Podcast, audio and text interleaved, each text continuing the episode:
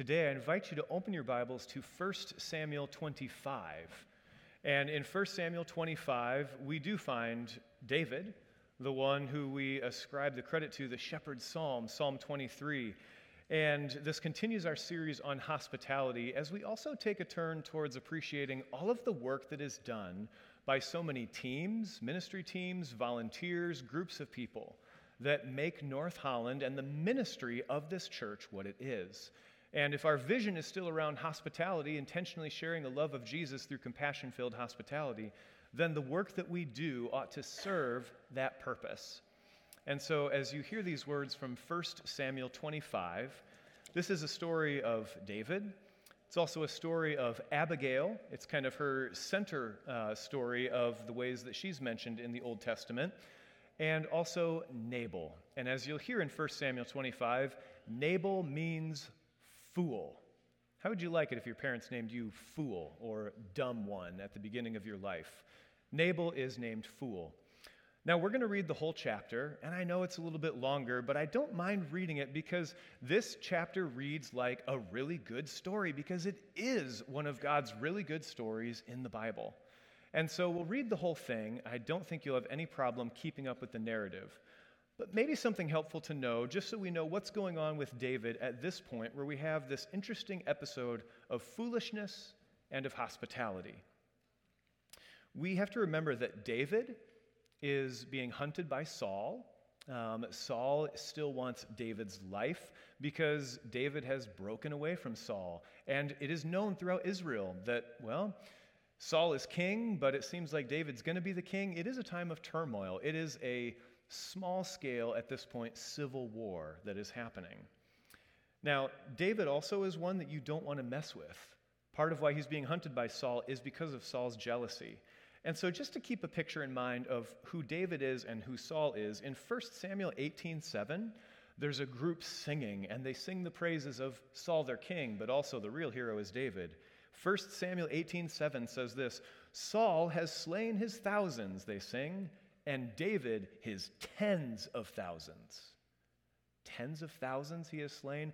David is a fierce warrior and the guy that you don't want to mess with, and his merry little band of renegades that are following him are probably the most elite fighting force in the region at the time. You don't want to mess with David. But also, we have to remember who David is as pronounced in 1 Samuel 13, verse 14, when Saul is deposed as king and David is going to be anointed and brought forth, where we hear, The Lord has sought out a man after his own heart and appointed him ruler of his people. David is that man after God's own heart. He is also capable of great violence. He is the one who has slain his tens of thousands. And with that backdrop in front of us, let's hear this from 1 Samuel 25 of David, of Nabal, and of Abigail. And pay attention for how foolishness and hospitality are opposites in this text. But before we read God's word together, let's pray because we pray for God to open the scriptures to us. And so let's do that this morning.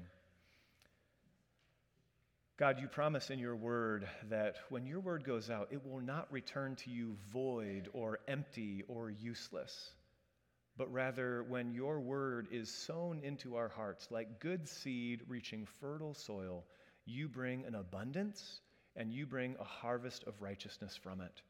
So, Lord, we pray as we receive your word this day, as we reflect on it together, may your Holy Spirit speak to our hearts and minds, that you may make good on your promises, that your word sent to us will not return empty, but will create a harvest of righteousness, of hospitality, of imitation of you in our lives.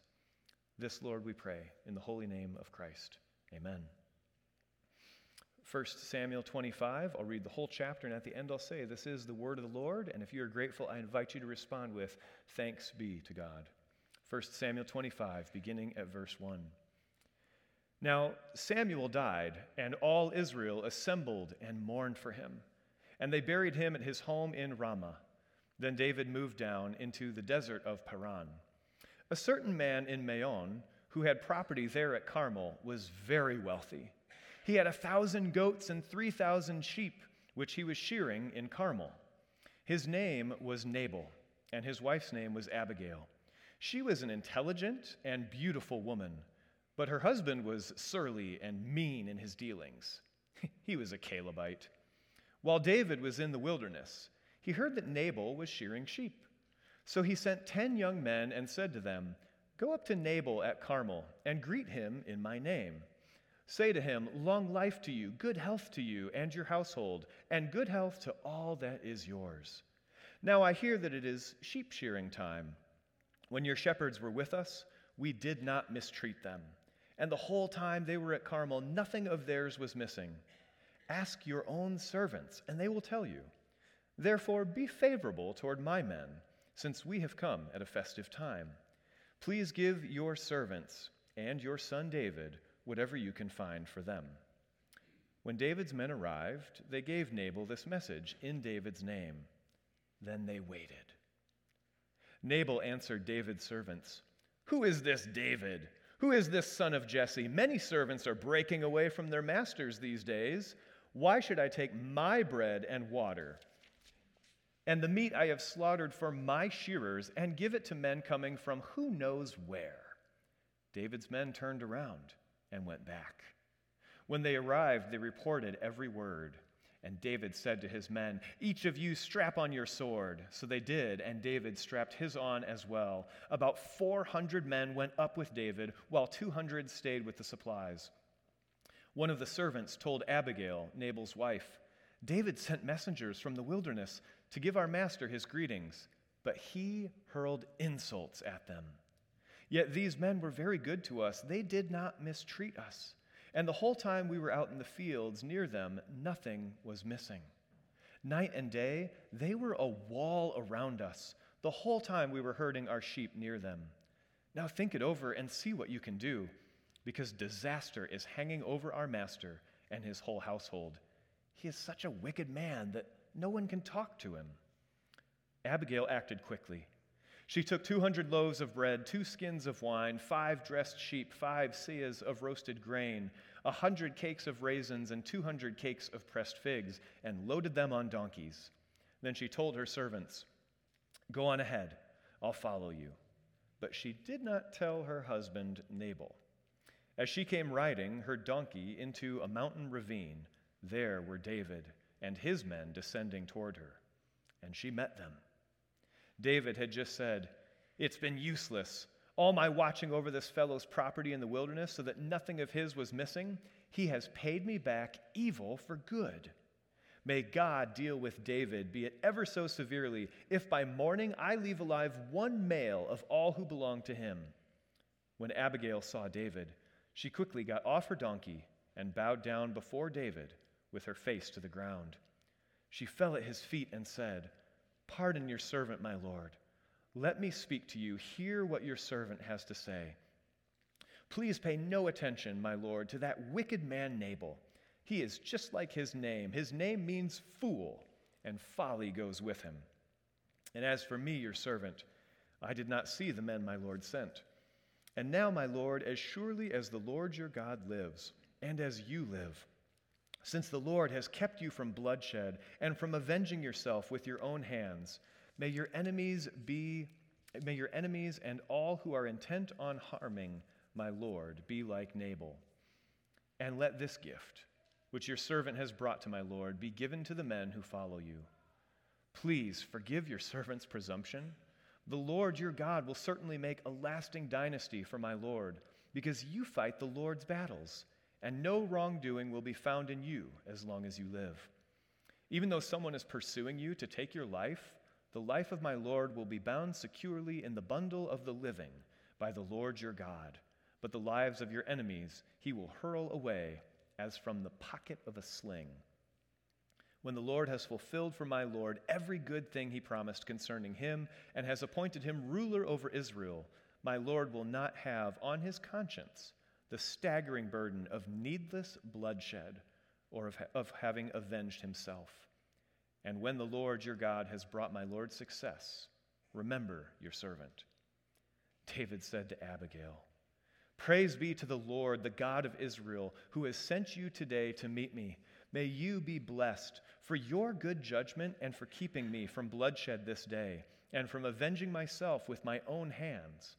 Otherwise, as surely as the Lord, the God of Israel, lives, who has kept me from harming you, if you had not come quickly to meet me, not one male belonging to Nabal would have been left alive by daybreak. Then David accepted from her hand what she had brought him and said, Go home in peace. I have heard your words and granted your request. When Abigail went to Nabal, he was in the house holding a banquet like that of a king. He was in high spirits and very drunk. So she told him nothing at all until daybreak. Then in the morning, when Nabal was sober, his wife told him all these things, and his heart failed him, and he became like a stone. About ten la- days later, the Lord struck Nabal, and he died. When David heard that Nabal was dead, he said, Praise be to the Lord who has upheld my cause against Nabal for treating me with contempt. He has kept his servant from doing wrong and has brought Nabal's wrongdoing down on his own head. Then David sent word to Abigail, asking her to become his wife. His servants went to Carmel and said to Abigail, David has sent us to you to take you to become his wife. She bowed down with her face to the ground and said, I am your servant and am ready to serve you and wash the feet of my Lord's servants. Abigail quickly got on a donkey and, attended by her five female servants, went with David's messengers and became his wife. David had also married Ahinoam of Jezreel, and they both were his wives. But Saul had given his daughter Michal, David's wife, to Paltiel, son of Laish, who was from Galim. This is the word of the Lord. Thanks be to God. Friends, of everything that happens in this story and for the many different lessons that we can pull from it and apply to our own lives, we have to start with what is first and primary in all of Scripture, and that is the gospel of Jesus Christ. And this story is one more example in the Old Testament of a gospel preview. It is pointing us towards salvation that Jesus will fully enact. It's pointing us towards the gospel as we understand it. And if anyone ever talks to you about how, how can you read the Bible with all that horrible stuff in the Old Testament, don't deny that there is horrible stuff in the Old Testament. There are gruesome stories that make us wonder what was going on, where was God then? And yet, in the midst of all of that landscape, we have stories like this with David and Abigail and Nabal, which still maybe leads us some questions, but it is nonetheless a story that is pointing us forward towards Jesus. Now, how do we make that meaning from 1 Samuel 25? It's if we put ourselves, unfortunately, in the place of Nabal. If we identify with Nabal first, which, I mean, honestly, we all would much rather um, think of ourselves as David or Abigail, and I promise you we'll get there. But let's start with ourselves as identifying a little bit with Nabal. Nabal the fool, Nabal who treats those who treat him well with contempt, Nabal who shows a complete lack of hospitality or appreciation, Nabal who represents sin and foolishness in this story of David. Nabal is a fool. And if we are honest, we can admit that we too, at times, are foolish. We fail to appreciate what God has done for us. We can sin. We can go our own way away from God's ways. We can be like Nabal, a little bit thick, a little bit slow, a little bit, um, well, we know better, but we don't do better. Sometimes we simply lack wisdom and in our lack of wisdom, we sin. And if we think of David, this man after God's own heart, who is descending upon the household of Nabal, if we think of ourselves in the place of Nabal, with our foolishness, with our sin, with our errors, with our mistakes, some small, some egregious, and then we think of God's holiness and perfection. And God's holiness cannot tolerate our sin, our foolishness. And we would be right and just to not withstand from God's wrath. If God's wrath were coming upon us on our own, on our own wisdom, we would come up short and we would be destroyed, just as David set out to destroy the household of Nabal. And yet, this wrath of David is stopped. And this wrath of God, out of God's holiness and perfection, this wrath of God that would come upon us, that would be just and right for us to receive God's wrath. Does God's wrath reach us? No, because God's wrath also was stopped because it was satisfied through Jesus Christ. In the very supper that we celebrate today, we remember that Christ's body was broken for us and Christ's blood was shed for us, and this is what satisfies God's wrath. Make no mistake of the parallels between David receiving a meal from the hand of Abigail, and this was what stayed his wrath, and that we today will also partake of a meal to remind us that the wrath of God, God's holiness and our sinfulness, the wrath of God is also satisfied through Christ with the meal that we remember our Savior with. This is a gospel story. It is wisdom that intervenes, and it is a day of salvation for Abigail and others. It's a gospel story. It is righteousness confronting foolishness and sinfulness, and yet what should be given, the, the consequences are allayed because of the wisdom of Abigail, because she pursues hospitality, where Nabal only knew how to live in foolishness. And there are times where we live in foolishness and we need God's hospitality and kindness and wisdom to intercept us. Now, of course, Nabal still dies, does he not? Nabal still dies. And this seems to be a beautiful thing to David that his hands are spared from avenging himself because what does the Old Testament always say about wrath and vengeance? Vengeance is mine, says the Lord. Vengeance is God's business not our business. And David catches himself when he is intent on doing violence and realizes, nope, vengeance would have been the wrong thing for me to pursue because God has intervened using Abigail to stop this from happening. But Nabal still dies. David is pleased by this. It seems rather just. After all, Nabal did treat him poorly. After all, Nabal couldn't take into account that David's David's special forces elite group hanging out with his shepherds. David, who was himself a shepherd, probably has a soft spot in his heart for those who are often taken advantage of and belittled and forgotten or abused out in the hills taking care of their sheep. David has a special place in his heart for them. And so, as it is said, they were like a wall of protection around David's shepherds. Nabal can't take that into account.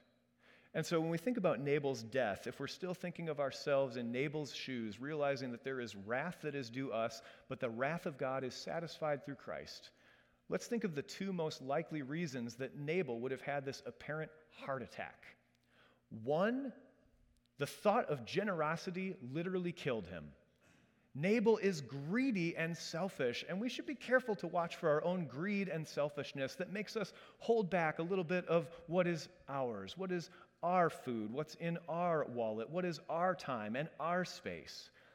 Nabal learns of this well after he sobers up and might not have been in the best state of mind. I'm guessing he had a headache at this point.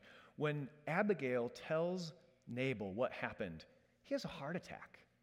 The generosity that she gave away all of this food to David and his men, it kills him because he can't imagine opening up his tight fist, his grip, and with living with generosity and purpose and giving back to those who had actually given so much to him. That might have killed Nabal. It might have done him in to know that some of his own stuff was given. The other option is he might have realized just how serious of a consequence this was going to be when he realized that 400 of the most dangerous men in that entire region had their swords ready to go, that they had made a, a, pledge before God to kill him and every male in his household, at that moment, Nabal also might have realized, oh, wow, actions have consequences, and my foolishness had a big one. And the realization that he was about to die, ironically, killed him all the same. How might we identify with Nabal in this? Two ways. When we partake of Christ's Holy Supper, and every day that we pray to the Lord our God, approaching the throne of grace with confidence, might we also remember that it is in Christ's name that we remember the love of God, that the wrath of God was satisfied for us, that this can terrify us for a little bit when we think of God's wrath, but then is overcome completely by the amount of comfort that we experience in knowing what Christ has done for us, that we remember the fullness and scope of what Jesus has done for us. And Nabal's heart failed him, but our hearts should be wrecked by realizing what has been done for us. It should bring us to gratitude, to generosity, to hospitality, and even to tears to know what Christ has done for us. Or similarly, to know, wow, this amount of generosity that Christ would give of himself, that Jesus would come to the earth, as we'll celebrate soon as we get into Advent and Christmas, that Christ will come to us, it should lead us to marvel and it should blow our minds to know this love of God. In this way, 1 Samuel 25 is a gospel preview, except we don't die at the end. We, like Abigail, have life because of wisdom, but we can appreciate what was done for us. The generosity of God then can lead us to reflect how can we reflect gratitude with that same generosity? Knowing the consequences of our sin and realizing that was taken care of us for, for us should not be lost on us. And it should blow our minds and wreck our hearts in a good way. This is the way in which 1 Samuel 25 is a gospel story. And yet, we have to remember that Abigail isn't Jesus.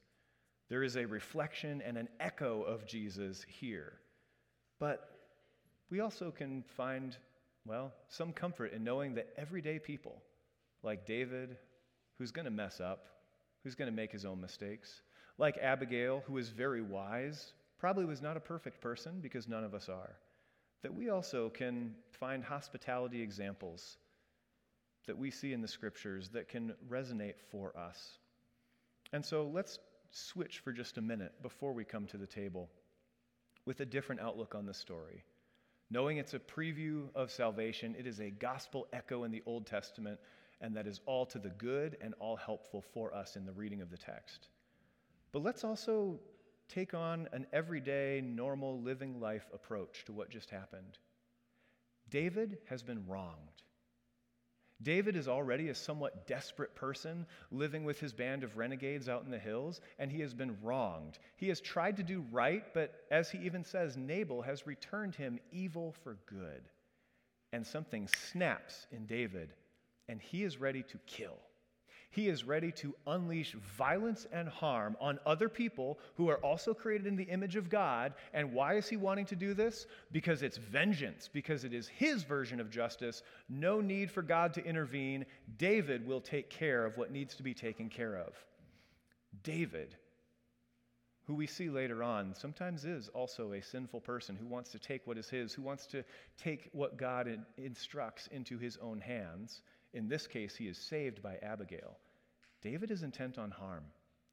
And ever since Genesis 3, when sin entered the world, or Genesis 4, when Cain killed his brother Abel, we have demonstrated that as human beings, as a species, we are capable of great violence against one another. And most stories of violence beget more violence.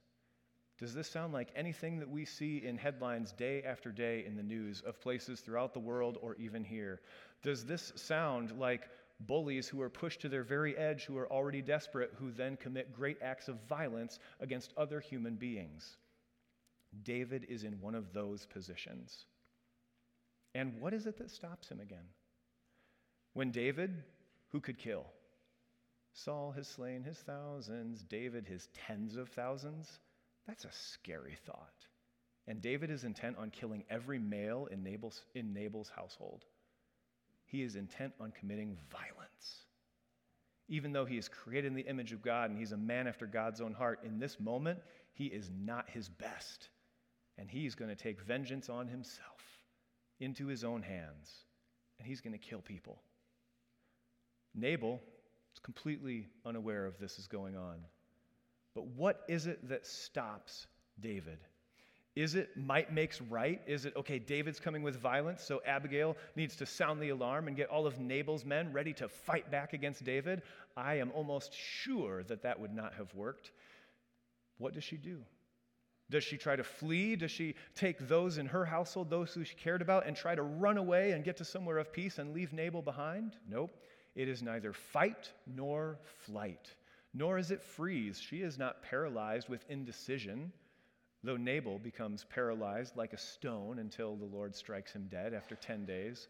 It is neither fight nor flight that stops this violence from happening, but it is hospitality. It is kindness.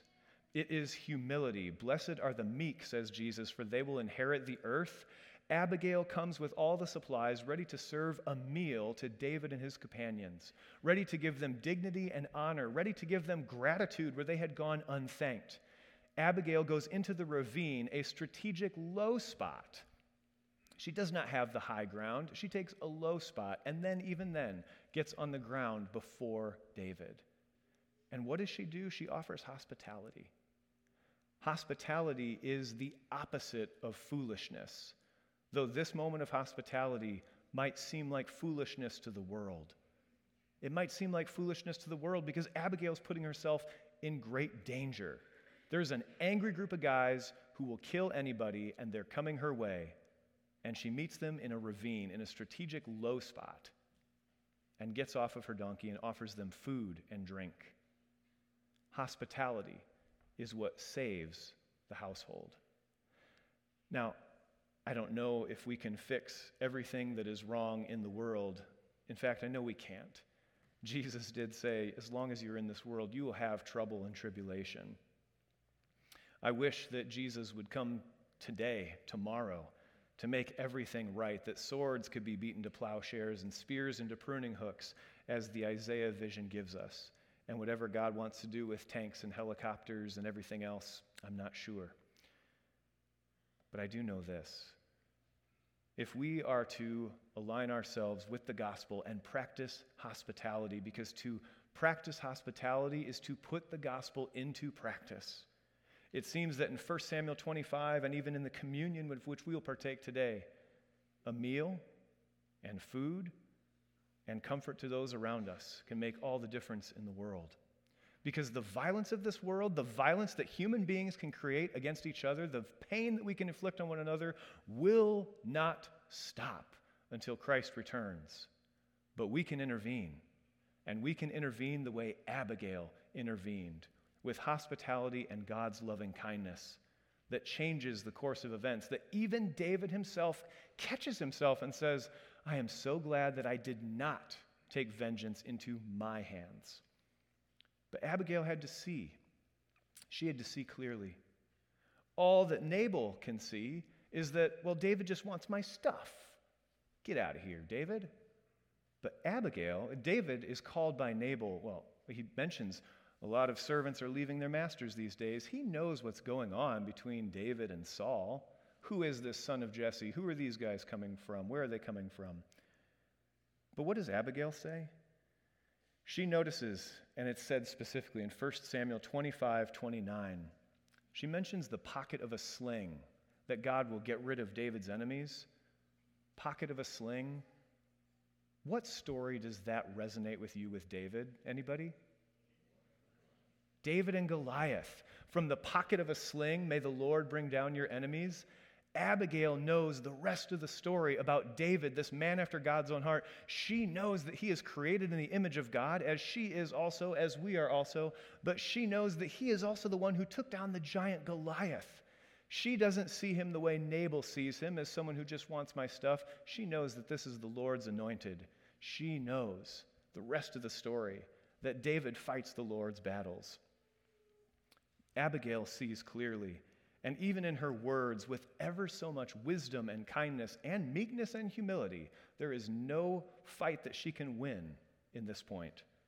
She sees David for who he is and recognizes him, and even very cleverly and wisely harkens back to a different time in his life when he wasn't looking out for himself, he was fighting the Lord's battles. What does this look like for us? As I said, there will always be headlines of violence until Christ returns and makes all things new. But there's some names, and there's more that we could go into, but we won't go for time's sake. Has anyone heard of Aaron Stark? Nope. I had neither until I started looking for these. Aaron Stark was a would be school shooter in North Denver, Colorado. He was intent on violence. He had been wronged, he had been bullied, he came from a messed up life, and he had a firearm and was ready and was just figuring out his target. But he speaks of a friend who always treated him with kindness. It doesn't make a news story, does it? Violence that gets staved off. It's a miracle that we have 1 Samuel 25. But he was staved off. And one of the quotes in an interview that he shares is this He said, I would share with a friend of mine my deepest, darkest thoughts, and he treated me like it was any other Tuesday. It was hospitality and kindness that stopped an act of violence. Michael Hill, if anyone's heard of this story, or Antoinette Tuff. Michael Hill was ready to commit violence, and Antoinette Tuff, a school secretary, intercepted him. And you can actually look up and listen to that video, the audio and some video recording online. She couldn't fight, she was like Abigail, but she intercepted him.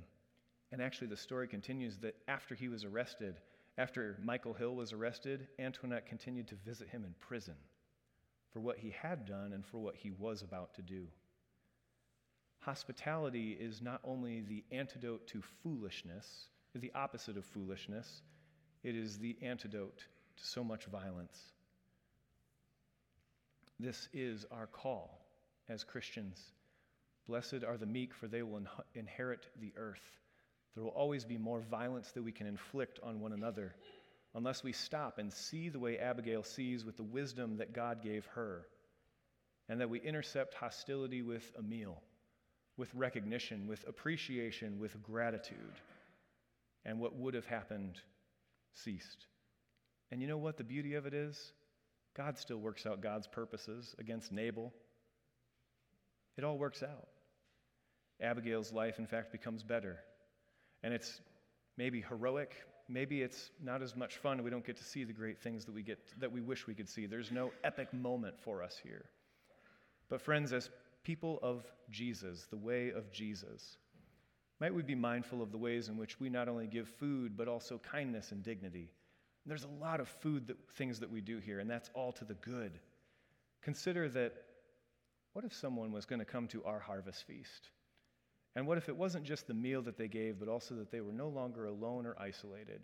It's not just the food that we give, it's also the welcome. It is the hospitality of presence that we give to people.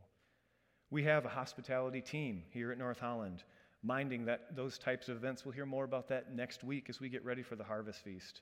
We need to be people who serve food, who find ways to give dignity to others. The hospitality team is one example. There's a group that will put a lot of work into the harvest feast. We all can take part in that, of giving a place for a warm meal, for warm conversation, and for greeting in Christ's love. Every week, we serve hand to hand bags across the street to the school. Now, we don't get to interact. We don't get to have that moment where we say, Here, I'm giving this to you for this purpose. But kids are smart. They know where that food comes from. And if nothing else, what if it's a stereotype buster for in the future? When kids grow up and hear things about church and what church going people are like, that we're creating a few kids over there that know, I know where that food comes from. It comes from that church across the street. What about those who have funeral luncheons where we serve, where we give food to those who have just lost a loved one and who are grieving, and we gather around tables with food to share, with a meal that we can remember together and remind us that we are not alone? What about the food drive for Kids Quest as we get food for uh, Harvest Stand Ministries so that we can give to those who are in need? What about our Wednesday night meals week after week? Granted, Hungry Howie's uh, makes most of the food, but we still serve it and create the space for it. What about our mobile food pantry cooperative with South Olive Christian Reformed that we give food and dignity to those who are in need? And with all of these examples, we can always say there might be some people who take advantage of it, but that's the Nabal lens saying, Nabal, oh, who are these people coming for some of our stuff?